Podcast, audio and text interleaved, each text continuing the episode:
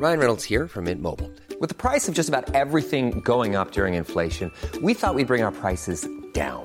So to help us, we brought in a reverse auctioneer, which is apparently a thing. Mint Mobile unlimited premium wireless. Ready to get 30, 30, bit to get 30, bit to get 20, 20, 20, bit to get 20, 20, bit to get 15, 15, 15, 15 just 15 bucks a month. So, Give it a try at mintmobile.com slash switch. $45 upfront for three months plus taxes and fees. Promo for new customers for limited time. Unlimited more than 40 gigabytes per month. Slows. Full terms at mintmobile.com.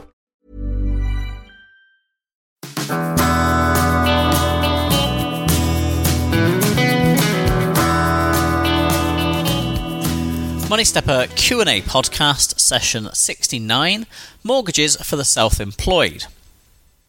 Today's question comes from Alistair. He asks, I wish to move from my £210,000 house to a £305,000 property. I currently have 90k equity, meaning that I'll need a mortgage for £215,000. The problem is, I own a business and I've always lived on the smallest amount I can, around £18,000 a year, as my salary. I have no problems in making payments, as I can always take more out of my business if necessary. The problem is getting a mortgage with my low income, so my idea would be to get a buy to let mortgage. Looking at rates, I'll be paying about £100 more than a conventional mortgage, but it won't be judged on my income. Obviously, I wouldn't disclose to a broker that I'd actually be living there, but provided I kept up my payments, I'm pretty sure that would never be called into question. So, are there any other pitfalls in doing this?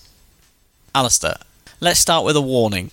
You ask whether there are any other pitfalls. Well, before we look at other pitfalls, let's have a look at the primary pitfall. You need to understand that the plan of you trying to get a buy to let mortgage on a property that you'll be living in is actually illegal. And I'd say that's a pretty big pitfall. You might be tempted to try something clever with your business or with a family member, but with any of these, I wouldn't recommend that you try and go behind the lender's back, as in one way or another, it usually ends in tears. Instead, I'd recommend that you try and look at all of your above board options. Firstly, you could think about what level of mortgage you can obtain based on your income. So, you pay yourself £18,000 a year. So, based on that, you'll be able to obtain a mortgage of up to four and a half times your income, which will be 81k. Now, if you have a lot of built up capital returns in your business's retained earnings, in the question you said that you could easily take money out of the business that you've got built up there, then you might be able to bridge the gap between the money you need to raise of 215 grand and the mortgage that you can obtain of 81 grand. Now, this probably isn't the case that you've got 130 odd thousand pounds sitting in your business. If that is the case, you probably need to think about how effectively you're using your capital returns in your business. So, a more realistic course of action may be to speak to a specialist lender who will accept your audited or otherwise confirmed by an accountant accounts.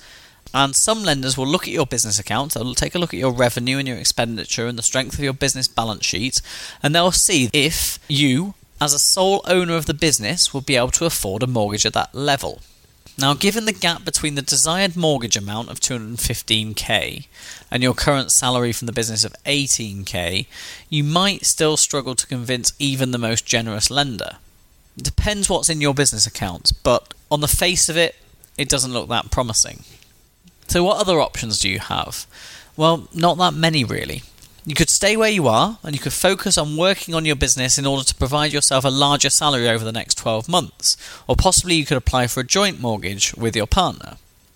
However, if you do go with the latter, make sure you think about everything from a legal standpoint so you both know exactly what would happen if you were to split up or if anything else bad would happen. In summary, obtaining mortgages for the self employed has become increasingly difficult since the financial crisis of the late noughties. From an independent standpoint, I'm actually going to say that that's a good thing, as a lot of irresponsible lending practices and the self certification trend caused a lot of people a lot of pain last time round. So, Alistair, try and have a look at your income at the minute in your business and try and increase it if you can so that the mortgage becomes possible. If not, you may be able to speak to lenders about how the state of your business at the minute if it is really really strong and effectively you, you could be paying yourself a 50 grand a year salary you're just not and there's a lot of reserves in there. But if not it might be a case of just continuing to save and looking for that house upgrade in the future. Alistair, from one self employed business owner to another one who's just gone through the mortgage process, I truly do feel your pain, but That's probably the best advice I can give. If anyone else has any different advice for Alistair, legal advice, please, then uh, leave us a comment in the show notes. moneystepper.com forward slash question 69. It would be good to hear what you think about Alistair's situation.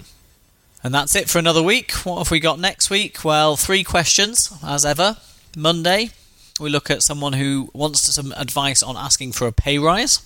On Wednesday, we're looking at whether ISAs or pensions are more tax efficient. And then we'll finish next week with a property question about what expenses you can offset against property income. Have a good weekend, everyone, and see you all next week.